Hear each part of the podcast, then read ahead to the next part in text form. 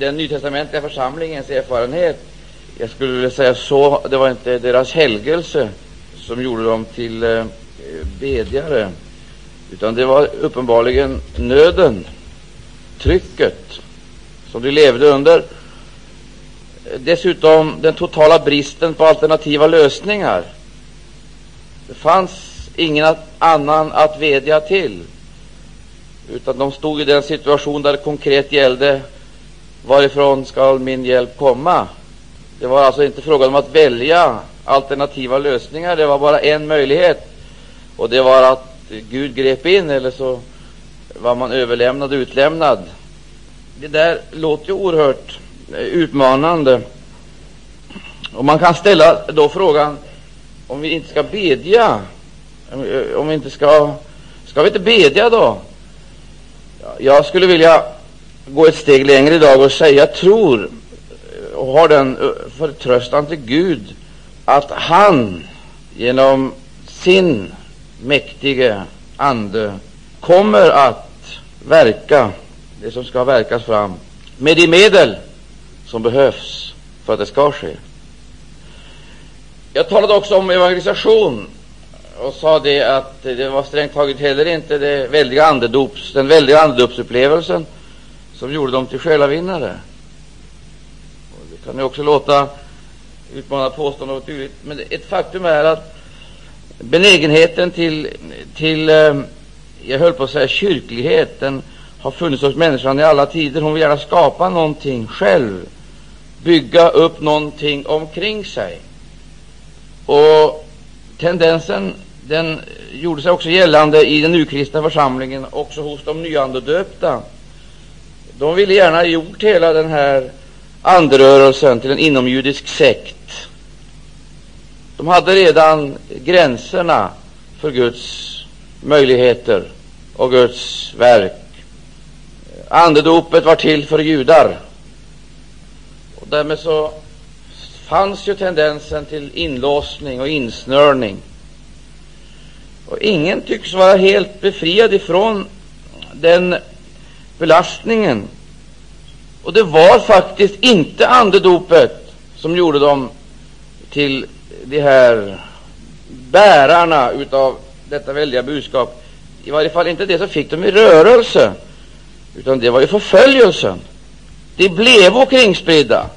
Så det var ju inte ett frivilligt utsändande, utan ett, att de drog och stal frivilligt, utan de blev utsända.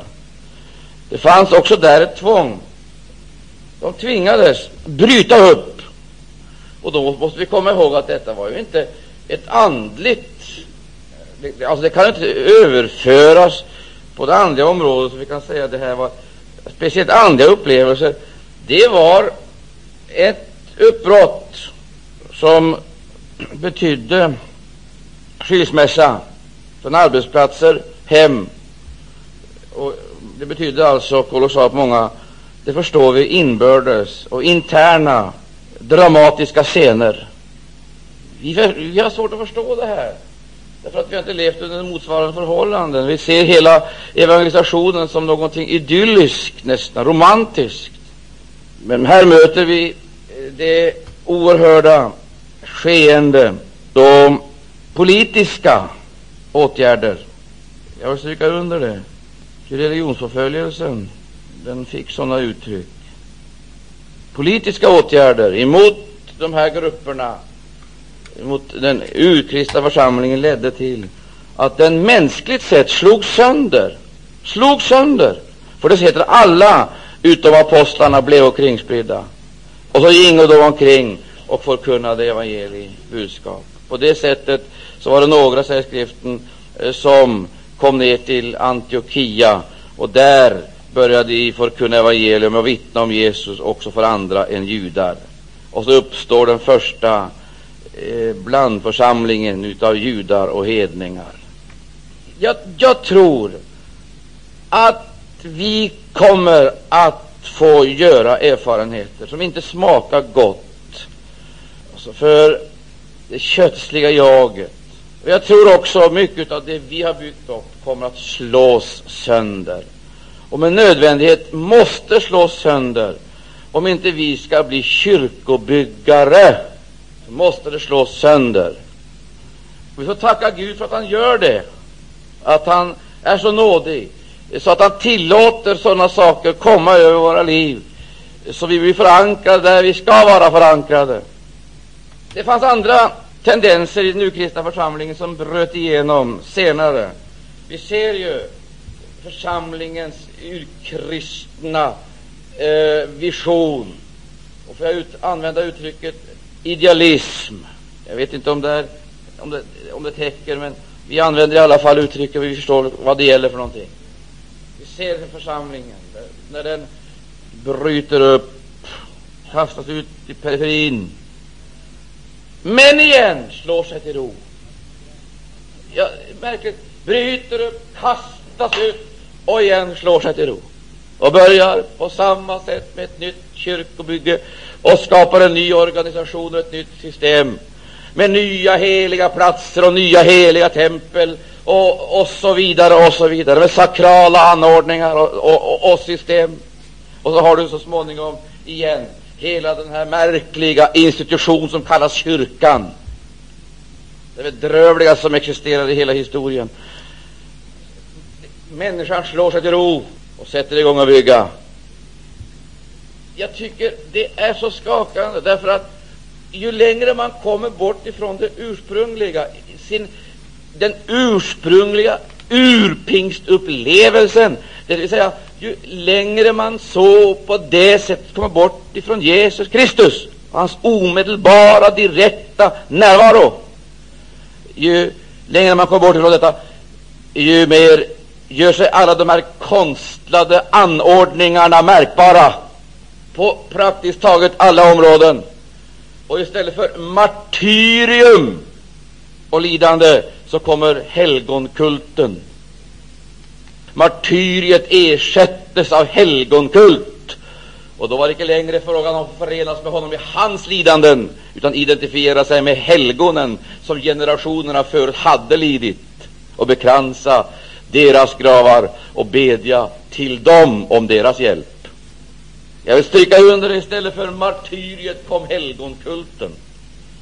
Och istället för den levande, levande församlingen, den verksamma församlingen, den lidande församlingen, den förföljda församlingen, den smedade, föraktade församlingen, så kom kyrkan.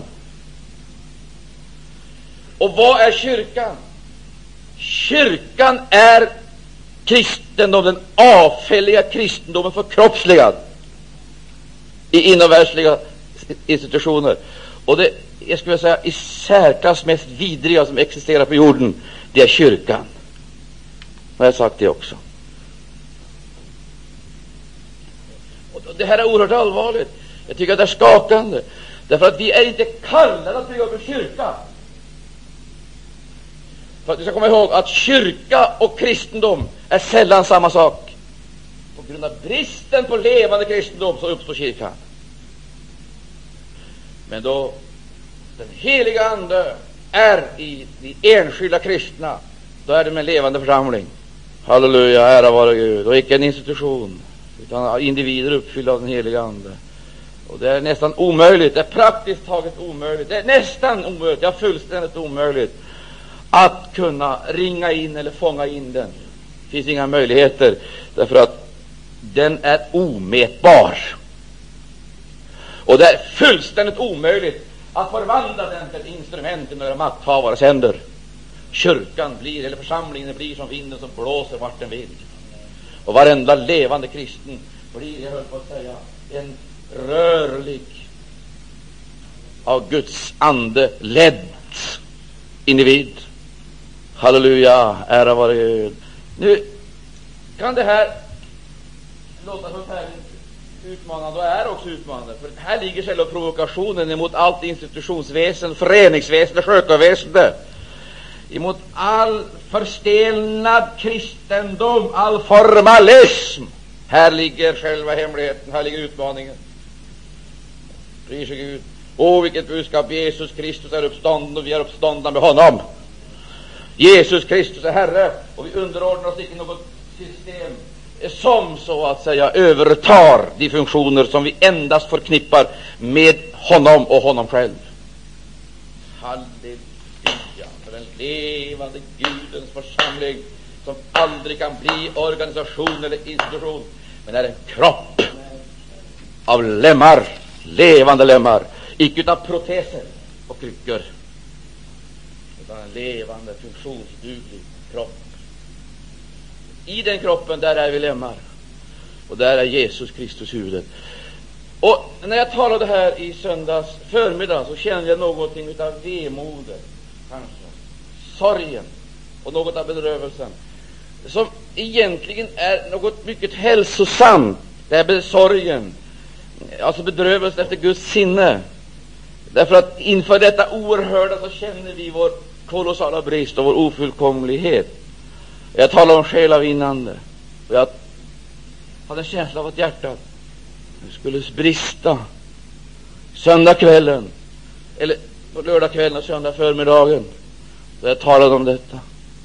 Så det går att sitta i brosalen och stå i brosalen och tala om dem som blev utkastade i periferin. Morgondag kanske det är vår erfarenhet. Frågan är vi förberedda för det. Men de hade hört Jesu ord. De hade lyssnat till honom, hade talat om vad som skulle komma. Det var icke ett tema, ett ämne för uppbyggelsepredikan, utan det var en information om konkreta ting som skulle vederfaras dem var och en. Och det var inget exklusivt för några, för några, utan han gör det klart för alla sina lärjungar i alla tider att på samma sätt som de har behandlat, som världen och religiositeten har behandlat lärjungens mästare, så kom de att behandla lärjungarna. Och jag gör klart för dem att på samma sätt som de hade blivit upphöjda, eller som han hade blivit upphöjd, så skulle de komma att bli upphöjda. Jag, jag, jag talade här, det är någonting så förunderligt, det är någonting så märkligt, detta. Det är någonting så, så, så storslaget på samma gång. Att på samma sätt som han hade fått bära sitt kors, så skulle vi få bära vårt kors.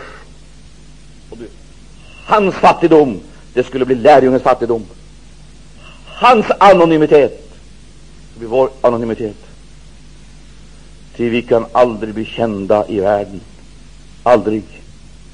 Vi kommer alltid att bli felbedömda utav världen. De känner oss icke. Och de känner ingenting av det vi håller på med, förstår de, för de förstår icke vår Mästare. Den dagen de förstår honom, så kommer de förstå oss. Och så länge de icke förstår honom, så kommer vi att vara som något förborgat. Också därigenom någonting alldeles upp och nervänt. Och jag tycker det, det, är någonting så oerhört skakande att se hur denne Jesus bevarade fått hela livet, den där, under hela sin verksamhet, just den där anonymiteten. Kan du tala om för mig, visa mig ett enda ställe i biografierna, alltså i evangelierna, finns det ett ställe där han kallar sig Messias? Icke ett. Men efter uppståndelsen från de döda, då sitter på Faderns högra sida i härligheten, då möter han Paulus och säger ja, Jesus, är Jesus. Vad hade han gjort då? Då hade han förföljt de kristna. Och då sa han som satt på Faderns högra sida i härligheten, han sa, är Jesus, den som du förföljer. Vem är det som träder fram där den förhärligade Jesus? Men under förnedringstiden, aldrig. Och det heter namnet som han bär, det hade han inte än. Det, det, det hade han fått. Han använder aldrig. Men det namnet som han bad under förnedringstiden, det namnet har Gud gjort till hans ärenamn.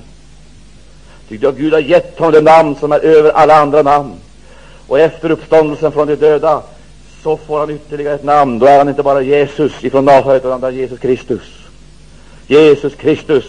Halleluja! Ära vare Gud och Lammet, men icke bara Jesus Kristus, utan då får han också namnet Herre. Till honom har Gud gjort både till Messias och Herre.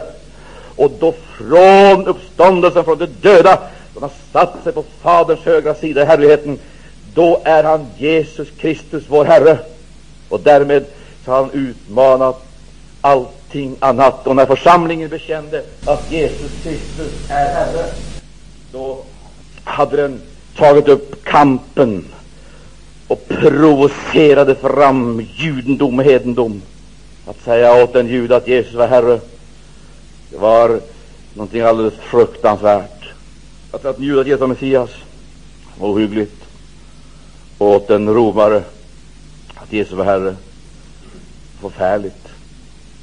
Därmed så reducerades alla andra till rätta proportioner. Jesus var Messias, den smorde. Jesus var profet. Halleluja. Jesus var präst. Jesus var konung. Säger det att han som dog på ett kors utanför Jerusalem, säger det han är Messias. Han är profet. Han är prästen. Han är konungen.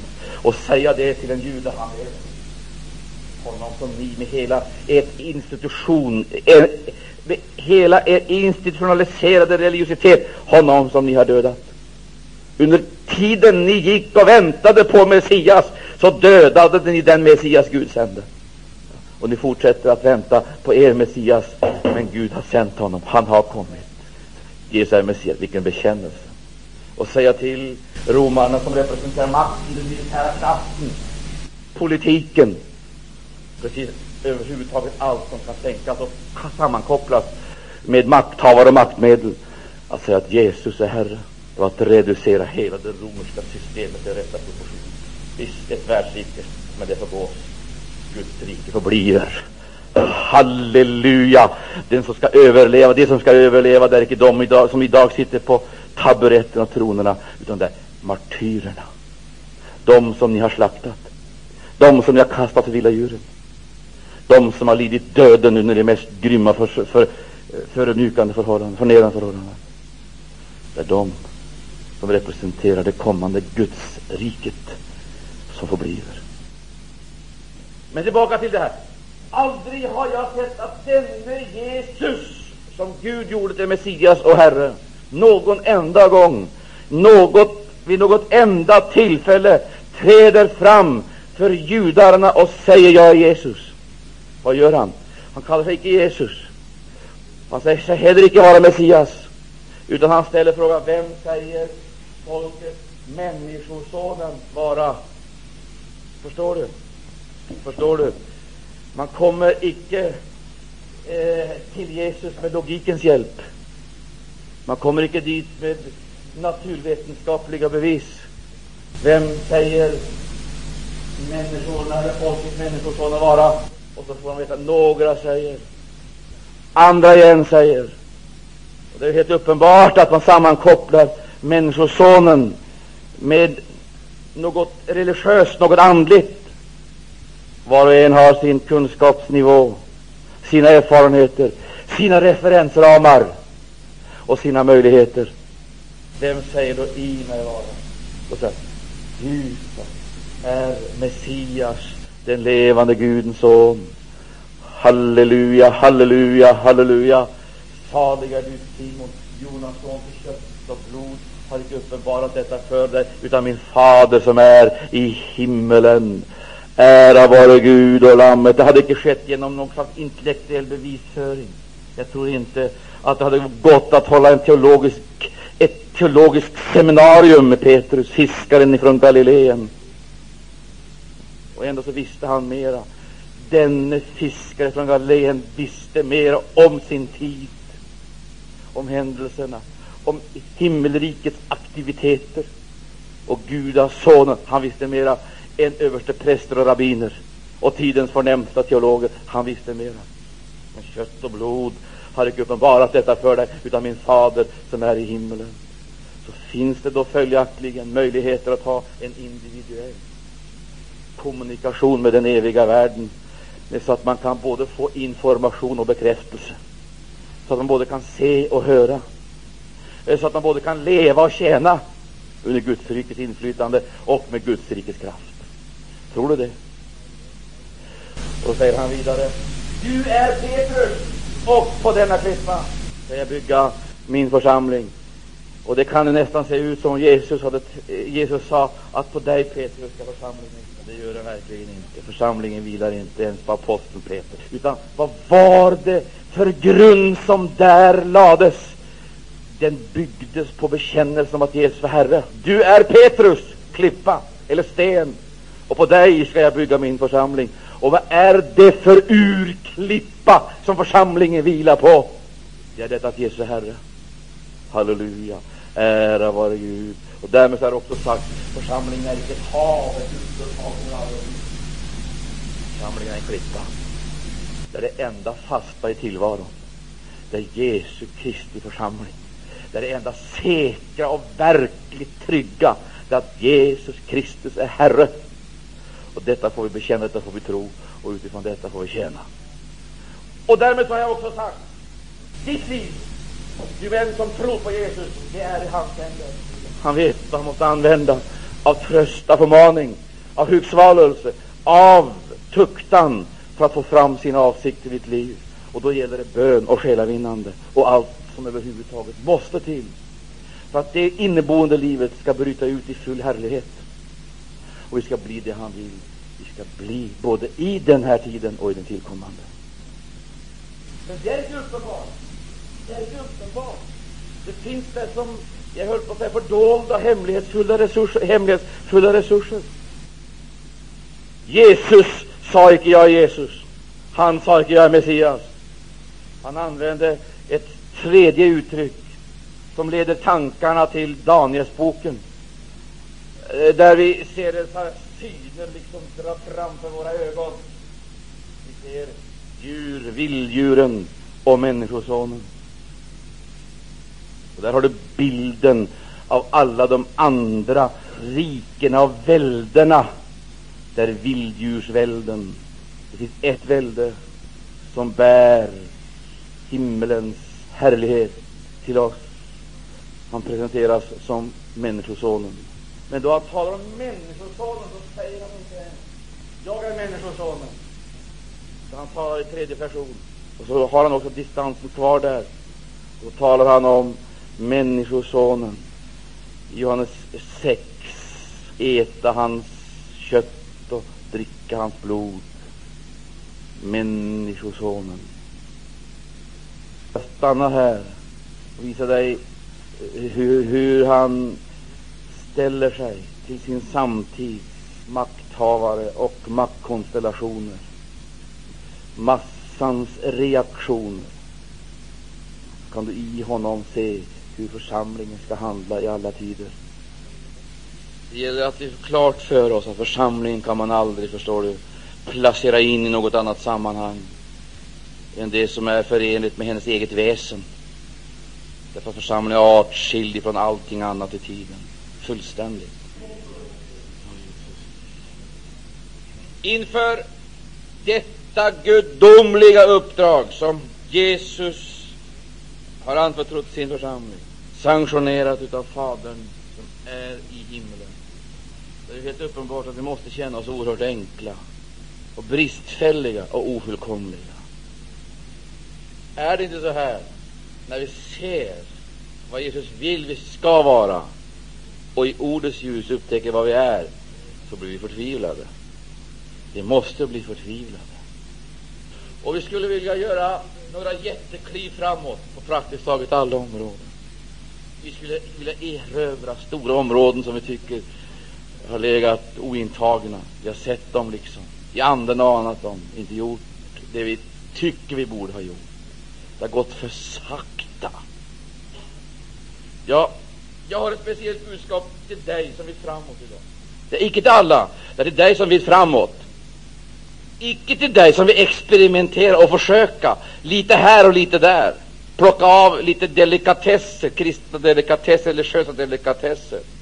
Utan du som vill framåt på trons väg och in i Guds fullkomliga vilja i alla stycken. Till dig har jag ett speciellt budskap idag. Och där till mig också, för jag vill också framåt.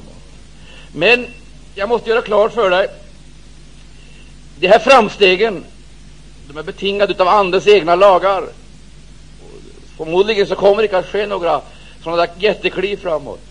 Men skriften utlovar oss en tillväxt efter livets egna lagar, en tillväxt.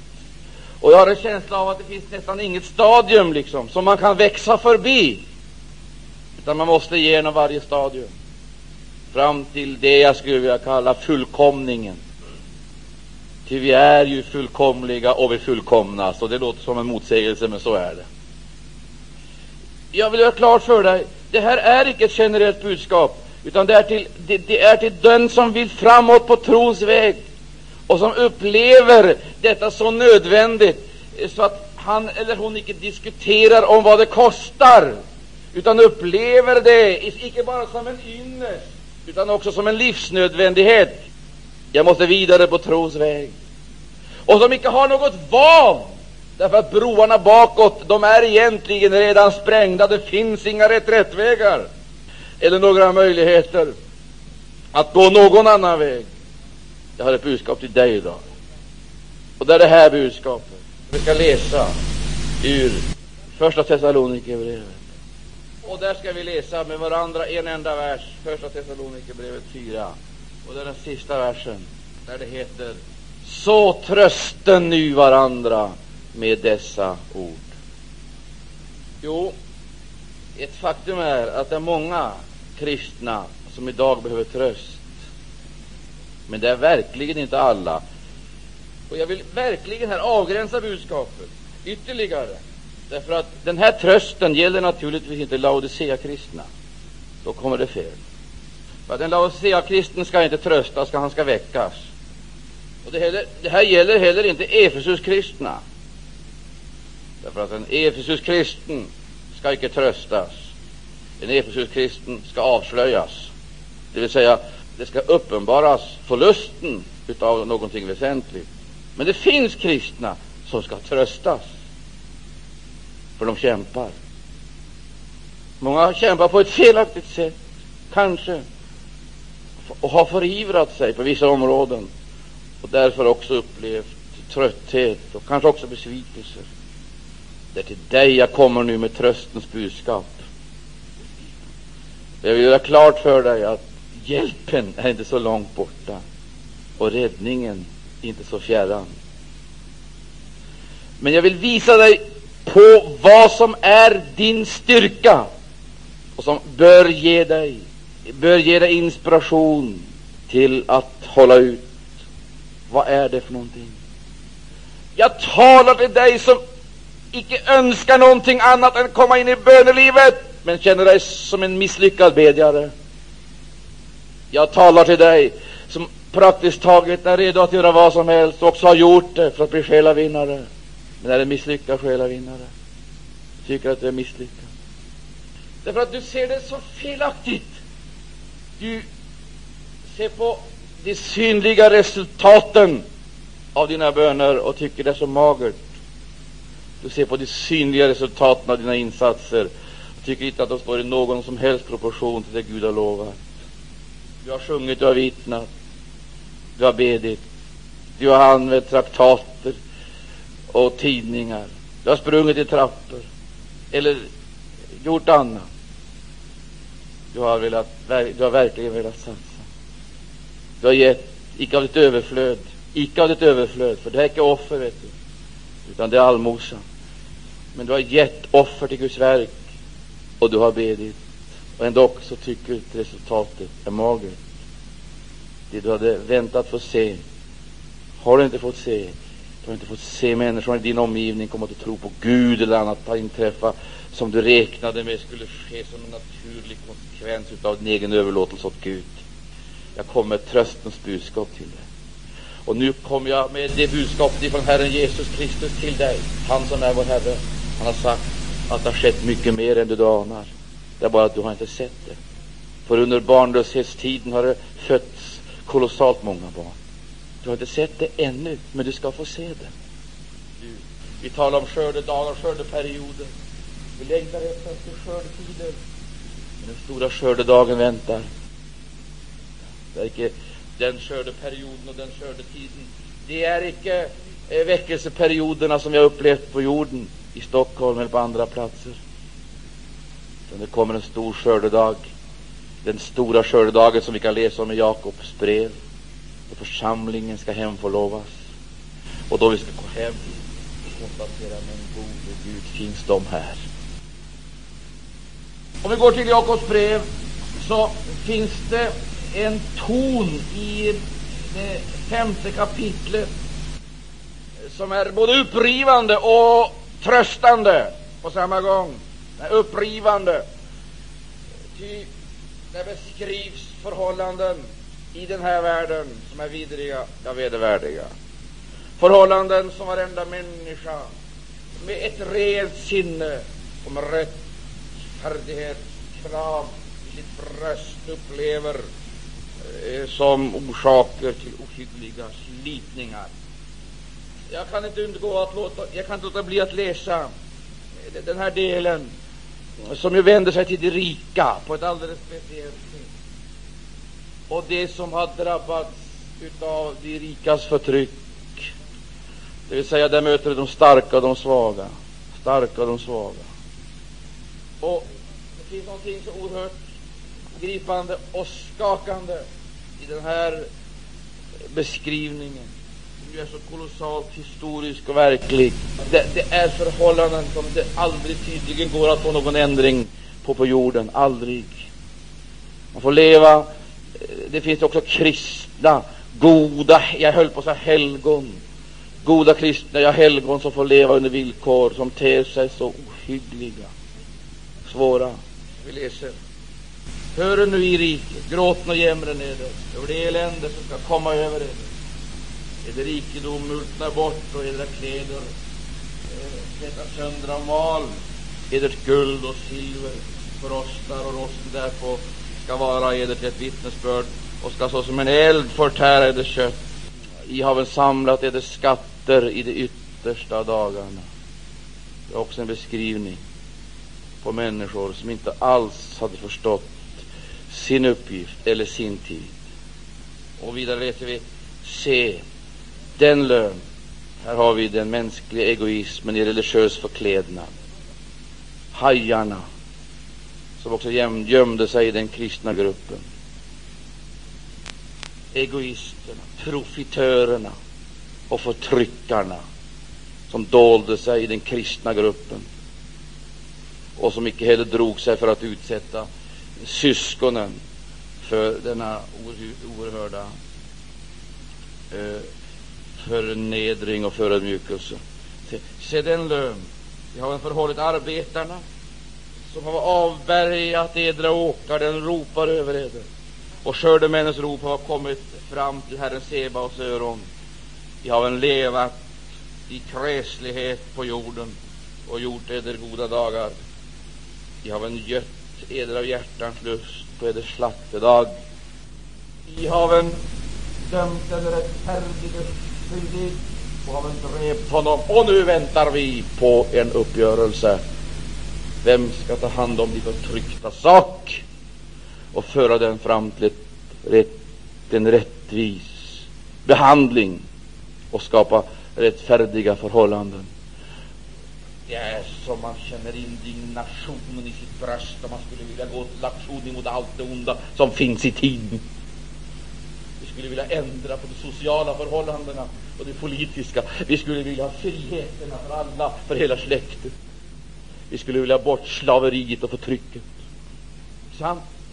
Känner du inte att det ligger i vår natur att vi skulle vilja ta itu med missförhållandena och vi skulle gärna också vilja använda Jesus som profet, som idégivare, som instrument för denna rättfärdiga kamp för det vi kallar människovärdet. Men vet du hur det här sammanhanget slutar?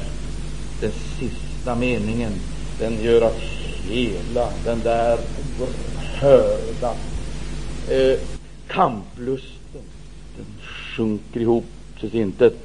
Det står, han står eder icke emot. Försök följ med mig här en liten stund och låt mig göra klart för dig det finns ett lidande som egentligen icke sammanhänger med förhållandena i samhällena, hur bedrövliga de än kan vara. Hur är det?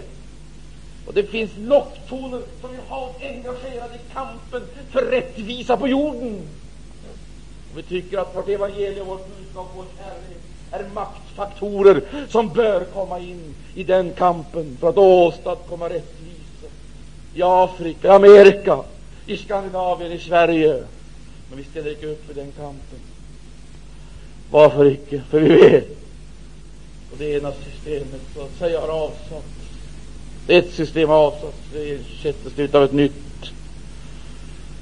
Då ligger i själva den onda dynamiken. Systemen förändras knappast.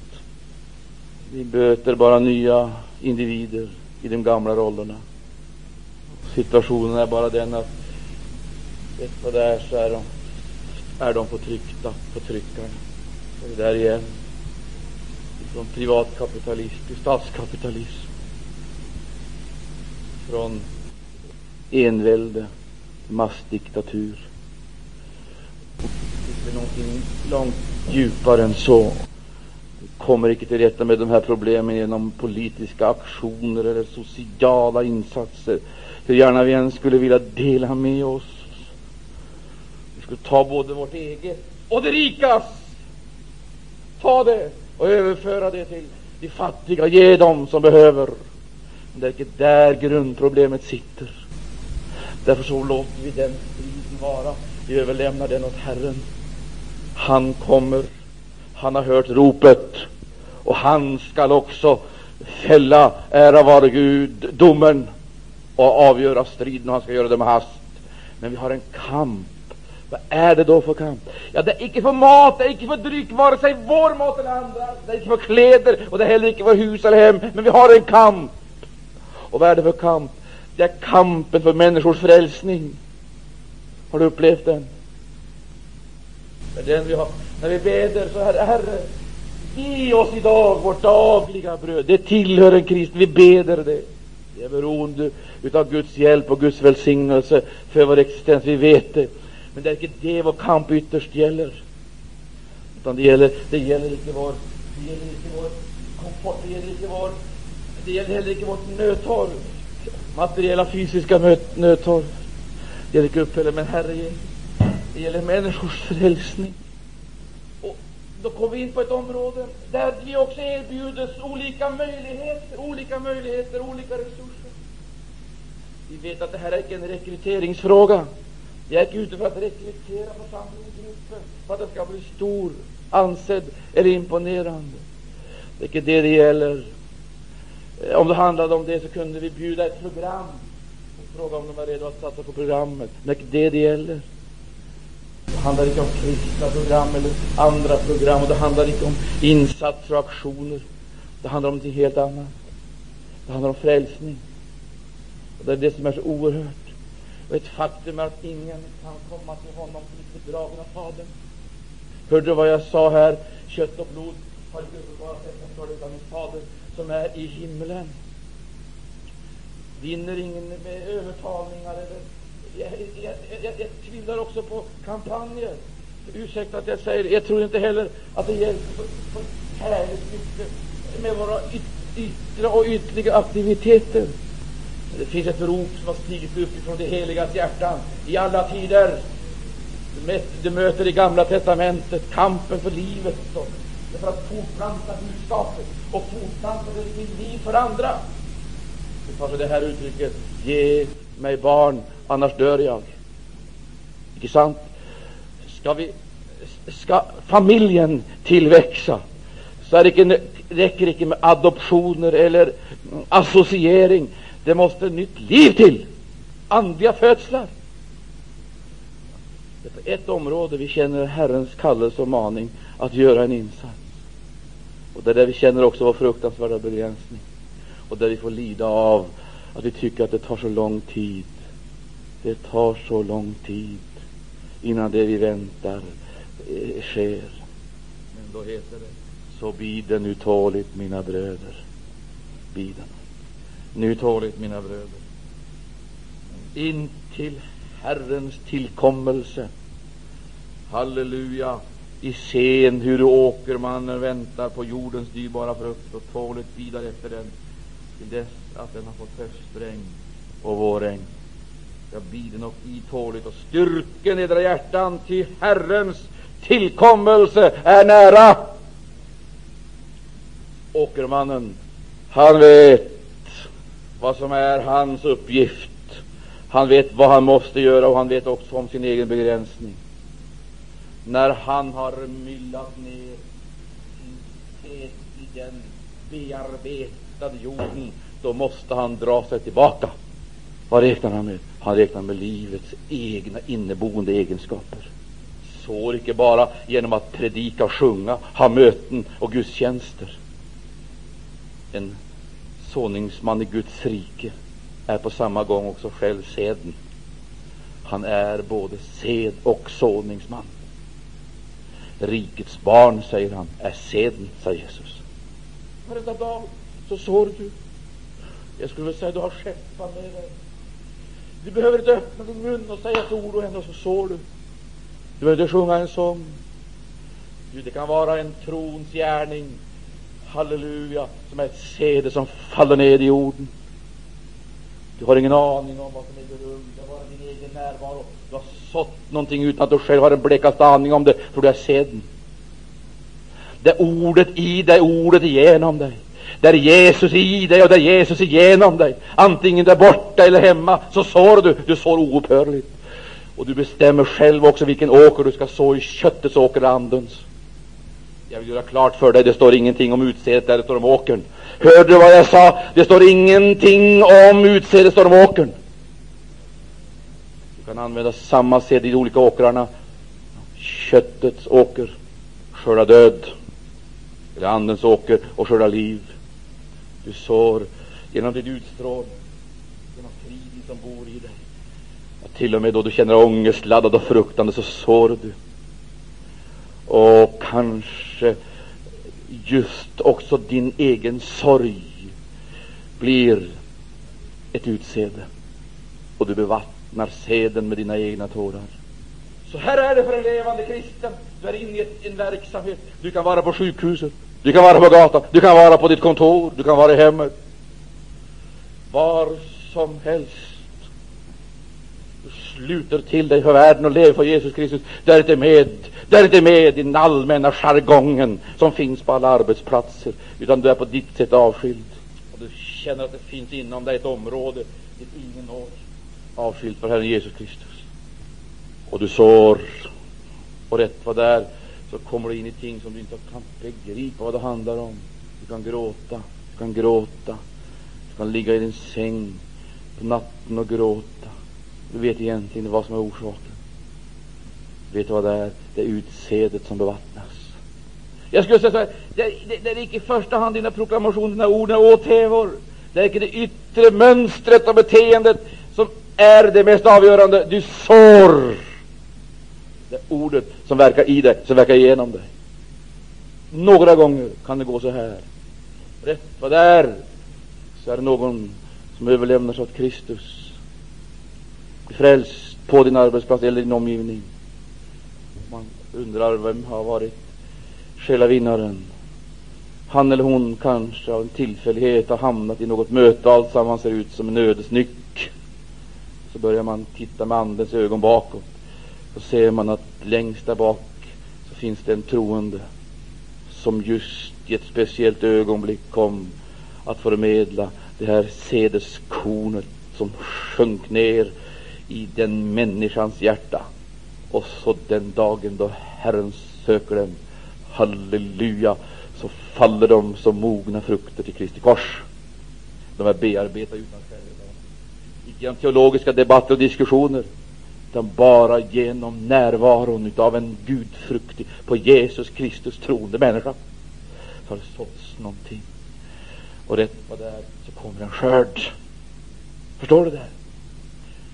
Vi behöver inte bli en namnkunnig predikant för att vara en såningsman eller en evangelist eller en sångare. Du sår dagligen i din omgivning. Mina vänner, jag tror skörden ska bli rik och underbar. Tror ni det? Jag undrar, hörru, vad skulle, vad skulle exempelvis de stora evangelisterna och skördarbetarna ha varit utan den skara förebedjare som de har haft omkring sig? Alldeles anonyma kristna, alldeles anonyma människor och som genom sitt liv, sitt vittnesbörd, sina böner och genom sin dagliga uthålliga målmedvetna Guds överlåtelse, Guds tillförsikt och förtröstan har skapat atmosfär och möjligheter för en helig Ande få fäste i en människas liv. Hör här, min älskade vän, jag måste få säga det till dig. Många har kanske inte sett någonting och tycker mänskligt sett så är allting spolierat och ändå så säger skriften triumferande, så viden då tåligt. Den stora skördedagen har ännu icke kommit. När är den stora skördedagen? Jo, det är när Herren tar upp alla, höll på att säga, korn ur jorden och alla de döda, alla de som har dött i tron på Jesus Kristus, halleluja, lyftes upp i luften Herren till mötes och den stora syskonskaran skall presenteras i de eviga höjderna, halleluja, i den eviga härligheten skall presenteras. Och då räknar jag med att vi ska få se att det är syskon som inte anade, helsyskon. Och vi ska få uppleva att vi har det i deras frälsning. I deras frälsning. Vi bidar tåligt till den stora skördedagen. Vi tävlar icke med organisationerna för att, för att få en större numerär och få mera makt. Vi vet att varje nummer i en matrikel betyder en pinne i predikantens karriärstege. Och varje krona betyder mera makt. Vi är icke med i den konkurrensen. Vi önskar att människor ska födas på nytt till en levande tro på Jesus Kristus. Halleluja. Skulle det nu vara så att vi inte får se dem komma in i vår grupp, vår kyrka, vår församling, så räknar vi med att det stora, jättelika församlingsmötet på den stora uppropsdagen, då ska vi möta de slutfrälsta. Tror du det, så säg amen. Då ska vi möta dem. Då ska heller ingen fråga och strida och säga det här var vår medlem eller min medlem. Det är vår kyrkas medlem. Det är en kamp som du, definitivt förbi. Det finns det verkligt utrymme för hela skaran. Kyrkan har aldrig vunnit. något. så har man vunnit det gått ifrån individ, individ, människa till människa. Avslutningsvis så vill jag säga den sak, min älskade vän. Tappa inte taget, förlora icke icke modet. Var frimodig, uthållig och ståndaktig. Håll ut människa. Den stora skördedagen kommer med hast. Det är när frälsaren själv kommer. Ära vare Gud och Lammet. Och låt oss överlämna statistiska beräkningar, omdömen och värderingar till dess. Vi väntar till dess. Då blir det rättvist. Ty då kommer var och en att belönas och bedömas utifrån sitt jordelivs gärningar. Och då kommer vi att se det i det sammanhang där det rättligen hör hemma. Men jag måste säga en sak till innan jag slutar, även om tiden har gått här. Men jag måste säga några saker till. En sak till. Detta budskap, det är skrivet till främlingar som kände sig praktiskt taget bortkomna i alla sammanhang. För genom den nya erfarenheten som de hade gjort så hade de blivit hemlösa och bortkomna. Det är inte skrivet i helgon, utan det är skrivet en samling rätt fumliga och drulliga individer som inte riktigt visste hur de skulle bete sig efter det att de hade kommit till tro på Jesus Kristus. Visste inte riktigt. En del var det en överhettning i känslolivet, var en fullständig överhettning och det icke bara gränsade till fanatism, utan det drog ut över fanatismens gränser. De fick känslan av att nu är det dags att bryta upp. Jag slutar mitt jobb och så väntar jag Jesus. Två saker som drev dem. Kristus förbidan. De kunde inte tänka sig att Kristus skulle dröja någon mans ålder. Aldrig otänkbart. Och det är det som är så typiskt, där den heliga Ande är verksam. Där den heliga Ande är som evigheten, förstår du, går in över tidens gränser. Har du känt det? Har du känt, och, och, och, det finns inga möjligheter att använda vanliga begrepp längre. Har du känt det? Har du varit med på bönemöten där den heliga Ande har fallit? Där försvinner ju, där försvinner timmarna som sekunder. Där, där den heliga Ande är, där är evigheten. Det gäller inte tidsbegreppen längre. Och det är inte lätt när man är på jorden och i tiden och göra de här upplevelserna och veta hur man ska försöka och, och, och anpassa sig till tiden när man är i evigheten. Har du varit i evigheten med Jesus. Och känner du inte längre svedan och verken ifrån konflikterna med makterna. Du känner inte lidandet längre. Sargade därför att de var lite fanatiska och lite överhettade i känslolivet och, och eh, ingen kunde riktigt umgås med dem längre för de hade blivit så annorlunda rent ut sagt. För en del uppträdde de som rent ut sagt galna. Passade inte in någonstans riktigt längre. Och de fick hugg här och slag där. De passade inte därför att de hade ingen sån här kultur, tillkämpad kultur. Det var livet som en vårflod som inte gick att styra och liksom ställa och forma, utan det kom bara. Det fanns inget tillkämpat mönster. De såg Jesus i alla dimensioner, på alla nivåer. Det var Jesus i allt. Jesus. Och det var Jesus i allt, överallt, genom allt så var det Jesus. Vår Herre, Jesus. Allt var så stort, så underbart och storslaget, så fantastiskt. Så det här med arbetet, det blev ju så löjligt dumt att hålla på och jobba när vi väntar på sådana stora ting. Det verkar ju så oerhört malplacerat. De tog konsekvenserna av alltsammans det här. Sluta jobba, och så väntar de istället. Men det finns ingenting som är så farligt som just sysslolösheten. Sysslolöshet. Och där är heller ingenting som är så farligt när vi liksom ska fylla ett tomrum med någonting. För de här människorna måste det bli klart att Jesus, Jesus han är överallt. Han är i gruppen, i församlingen och han är med oss överallt och vi har honom i vårt arbete. Han står bredvid oss och han hjälper oss också i den dagliga gärningen. Ja, den undervisningen var alltså nödvändig. Den undervisningen var nödvändig för de här kristna som hade den här ivern, den fanatismen, den heliga längtan. Det var helt omöjligt att han skulle dröja en hel mans ålder. Därför att de levde i evigheten, evigheten var i dem. Jesus kommer idag. Jesus kommer imorgon. Och han kommer. Entusiasmen gjorde dem till främlingar.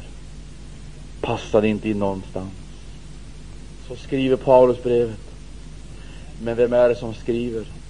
Det är icke en förmyndare som skriver till tuktade, utan det är en främling som skriver till främlingar. Till den verkliga främlingen var, var Paulus. Han var både bostadslös, hemlös och fattig och utblottad och allt. Och ändå också gör han klart det ingen som har arbetat så som han. Det vill säga, då för han in ytterligare en dimension i deras frälsningsupplevelse. Jag tror inte vi riktigt förstår det här. Jag förstår det kanske mera och någon mera med mig här. De som har levt i ockuperat land förstår det här bäst. För det här är egentligen en hemlig skrivelse till eh, människor som lever i krigs och farozonen i ockuperat land, nästan på fientligt territorium. Du vet hur det var under krigsåren. Den norska kungen har varit i London. Det var förbjudet att ha radioapparater och det var förbjudet att skicka meddelanden från den norska regeringen och kungen. De drog fram på illegala vägar. Och uppe i, ute i buskarna och i källrarna, på vindarna, där låg trogna, konunga, väntande folket och lyssnade på nyhetsrapporterna. De vägrade att acceptera de nyhetsrapporter som den ockupationsmakten förmedlade. Den var styrd, tillrättalagd för att passa deras propaganda. De vägrade att ta emot den. De väntade och under slaget kavajen så hade de, kunde visa det, men de hade det där under slaget så hade de ett, ett V7. VH7. Det betyder vi vinner Håkon den sjunde. Kungens trogna som låg på vindarna och källan och till buskarna och lyssnade på rapporten från kungen i London. De var egentligen i sitt eget land och ändå på fientligt territorium och i ständig farozon och fick egentligen inte höra och ännu mindre läsa de här illegala beskeden som kom genom de här tidningarna som kallades för, för undergrounds tidningar, aviser. Men de kom. Vi läste dem i smyg. Någonting av det här vi upplever som tror på Jesus. Det är på fientligt territorium. Makter omkring oss. Vi får knappt lyssna, men vi lyssnar ändå. Har våra anonyma samtal med hemmet. Halleluja. Och får våra hemliga brev och rapporter genom budskapet. Och så upptäcker vi att det budskapet som kommer därifrån, det stämmer inte med det som kommer via andakterna i Sveriges Radio, via predikstolarna i kyrkorna. Det är en sån otrolig skillnad. Det stämmer inte. Mark, liksom. fientligt territorium. Men vi ser fram emot att kungen ska komma. Det här är bara en period. Han kommer. Han kommer. Men det var några som verkligen icke fann något tröst i att kungen skulle komma tillbaka. Det var de som hade förrått kungen och sitt land. Vi kallade dem då kvisslingar, femte kolonnare. Men de hade förrått kungen och sitt land. De hade allierat sig med fienden och gick hans ärenden. De var också norrmän, men för dem var budskapet om kungens återkomst ett skräckens budskap. Det fanns de som åskaran, som såg fram emot, snart är han här. Snart är han här. Och så kom den stora oförgätliga dagen då den norska kungen återvände. Jag kommer aldrig att glömma det.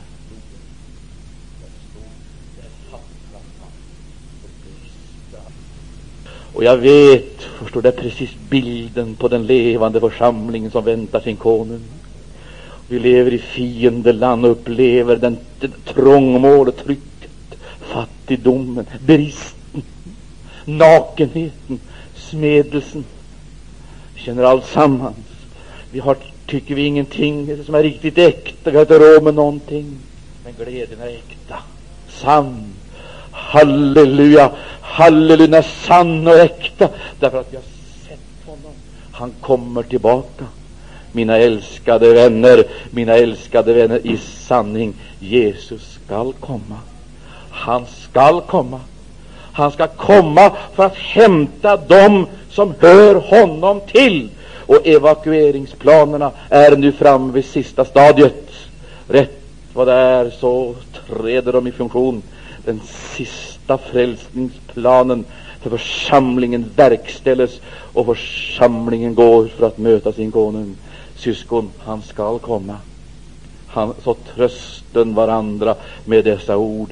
Det är icke vilddjursregementena och regimerna som ska överleva. Det är Människosonens, detta anonyma rike, detta anonyma folk som man inte riktigt visste vad det var eller vad det ska bli. Det ska bli uppenbart och de ska inta sina sanna och rätta funktioner i den gudomliga frälsningsordningen. Det skall bli uppenbart, till du ska bli lika honom och för evigt få vara tillsammans med honom. Syskon, han skall komma. Jesus är Herre. Så trösten nu varandra med dessa ord. Halleluja. Amen.